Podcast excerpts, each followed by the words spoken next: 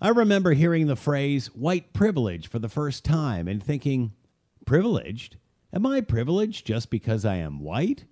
Doesn't everyone who is in Canada have the same opportunity I have? Willie T. Ribbs was a black race car driver in the 80s and 90s and was told by his self made grandfather, who owned a successful business, if you want to succeed, you have to be better than the rest. That mantra was burned into Willie's head at a young age, but even when he proved he was better than the rest, the opportunities never came. Not because he wasn't good enough, but because there were people who didn't want to see him succeed because of the color of his skin. They didn't want to see a black winner, let alone a black champion.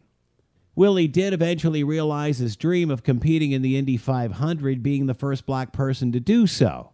There are countless stories just like his if you take time to look. White privilege is never having to face that prejudice. However, the sad irony is it is not a privilege, it is a basic human right. We are all equal. That is why more white people need to speak up against racism. I'm Scott Thompson.